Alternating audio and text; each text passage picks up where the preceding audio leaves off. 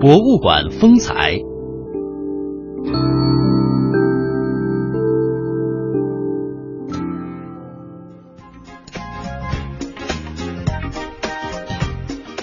来到今天的博物馆风采，今天我呢，我们要和大家说一说汉字。汉字呢，有着悠久的历史，而目前发现的最为古老的汉字，距今已经有三千四百多年了，它就是甲骨文。那么它们呢，是已经非常成熟、非常发达的文字。嗯，没错。那今天呢，我们就要到位于中国八大古都之一的河南安阳去看一下中国文字博物馆，了解这座博物馆当中汇集的中国文字精华，走进中国文字的历史。中国文字博物馆门前屹立着高大的字方，字方高十八点八米，宽十米，取甲骨文金文中字的形体，它是中国文字博物馆的标志性建筑之一。字方前方两侧各有金色铜制凤鸟雕塑一尊，取材于商周青铜器上常见的凤鸟纹纹饰。整体形象高贵典雅，呈现代祥之势，象征着新时期中国文字文明的新飞跃。通向展馆的主干道两旁，是由二十八片极具代表性的青铜甲骨片仿制品组成的碑林，隐含了殷商时期最具代表性的两种元素：甲骨文和青铜器。做这个的目的呢，主要是想说明甲骨文出出土在安阳，而之所以文字博物馆建到安阳，是因为甲骨文，主要是因为这个这这个原因。而为什么用铜呢？当然，一个是考虑到这个铜的质感啊，放在外头嘛，铜的质感可以时间长。更多的呢是考虑到这个呃商文明，因为商朝的时候，实际上是我们说商朝文明什么什么呃特征哈。实际上说一千道一万，商文明的特征是两个，最核心的是两个，一个是甲骨文，一个是青铜器，所以把甲骨跟铜放在一起，也代表商文明的一个特这个这个核心特征。这二十八片甲骨文仿制品大都取材于甲骨文合集小屯南地甲骨和花园庄东地甲骨，最大尺寸高达一点四米，宽零点九米。总重量三吨，在这些青铜甲骨片仿制品的背面，是与其相关的甲骨卜辞释义。这二十八片甲骨文，首先它属于是在安阳发现的最具有代表性的甲骨片，然后我们用青铜铸造，这个呃刻上这个甲骨文，应该是对原甲骨片的一种。这个更高艺术形式的一种展示。同时，之所以是二十八片，那么我们又有一种强烈的祈求和愿望，力争呢是通过这二十八片与天上的二十八这个星宿啊相对应，形成这个天人合一这种理念。那么，通过展示来祈求平安，来祈求和谐，来祈求发展。中国文字博物馆的建筑主体是按照后现代理论设计，造型包含了殷商时期高级宫殿建筑形象的基本要素，采用殷商时期的饕餮纹、盘螭纹图案浮雕金顶装饰，引起殷商宫殿四阿重屋联想。雕墙和雕柱均使用了红黑图案。渲染出殷商文化辉煌的艺术效果。所谓四阿，是指四面坡；重屋则指两重檐。四阿重屋是古时高大的殿堂，为了保护夯土台基和檐柱、土墙，同时不影响通风和日照，以及屋盖高耸而形成的一种建筑风格。比较典型的有二里头宫殿基址等。中国文字博物馆的造型定位采取殷商甲骨文、金文最富有哲理、最经典的建筑形象，象形文字的“庸”字进行设计，整体建筑布局充分体现了中国传统建筑的艺术风格。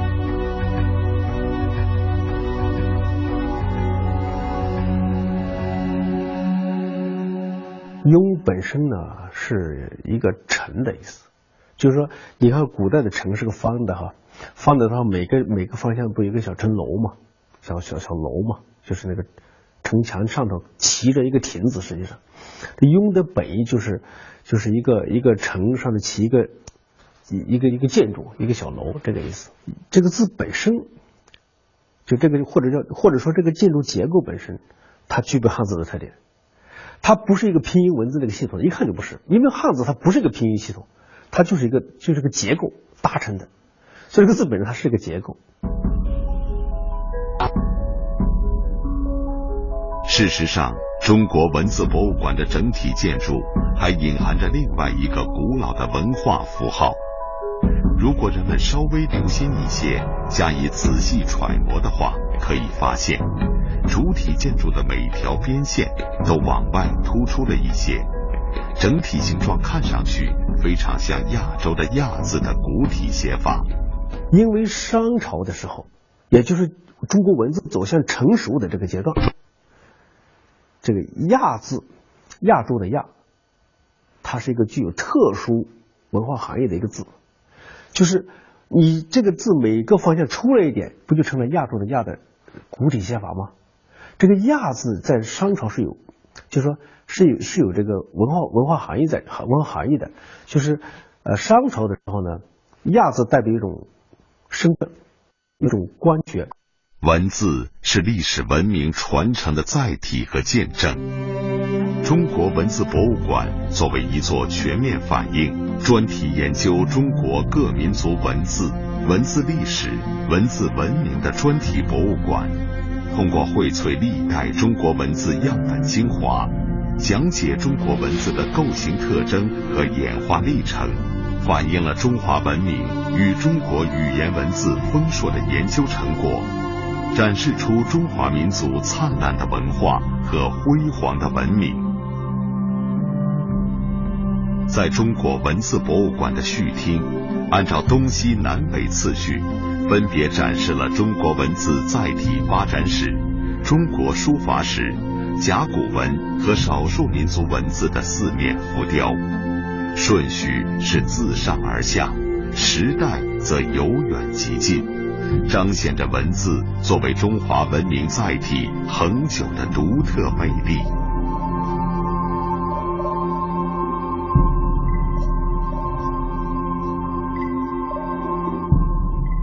中国文字博物馆的基本陈列，以中国文字发生发展的文化史作为主线，用历代出土的文字载体文物作为支撑，将文字书法艺术融会贯通，以文字的传播应用作为注脚，将文字历史、现代和未来汇于一堂，向公众全面展示汉字的起源、发展和演变历程。中国文字博物馆的展览是由三个板块构成，一个板块呢就是汉字的起源和发展，这是核心板块。啊，第二个板块呢是印刷术与信息化，实际上讲的是汉字的普及推广和教育。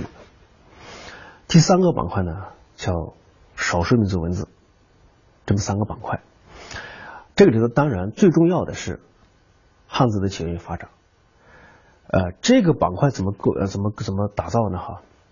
呃，经过全国应该说中国一流的文字学家都参与了，先后六次的论证，最后定下来，这个板块由七个章节组成。中国文字博物馆的基本陈列共有五个展厅，分为字法自然、甲骨记事、钟鼎千秋、物以载文。说文传译、游历道楷、信息时代等十五个单元，将中国文字的发展演变梳理出一个清晰的脉络。在中国文字大家庭中，主要的成员应该是汉字。那么，汉字的源头究竟在哪里？对于这个扑朔迷离的课题，中国文字博物馆利用征集到的文字载体进行了研究探讨。博物馆第一展厅作为开篇，将人们恍若带入了史前时代，体会汉字起源阶段的文明脉动。古书上曾说：“仓颉造字之后，天雨粟，鬼夜哭。”龙位置潜藏，这个传说虽然描述了人们想象中文字出世产生的惊心动魄，然而，如果要探究汉字真正的起源，却需要借助考古发掘去揭开神秘的面纱。一八九九年，安阳小屯村一片甲骨惊天下，中国文字起源。露出了冰山一角。迄今为止，我国发现的甲骨文单字大概四千五百个，其中能够试读的差不多有一千五百字。甲骨文的发现与逐渐识读，证明中国在三千多年前的殷商时期就已经形成了比较成熟的文字体系。事实上，早在甲骨文之前，中国文字便经过了一个漫长的发育过程。大汶口文化的图像符号、邹平丁公、高邮龙球庄的陶书、良渚文化陶器上的连刻符号等，都可能融汇到汉字产生的主流当中。目前，在河南漯河五阳贾湖遗址出土的年代最早的刻画符号，距今竟然达到了八千多年。尽管如此，汉字的确切年龄仍然是个未解的谜。不过，这并不妨碍汉字作为世界上最高寿的文字，一脉传承至今。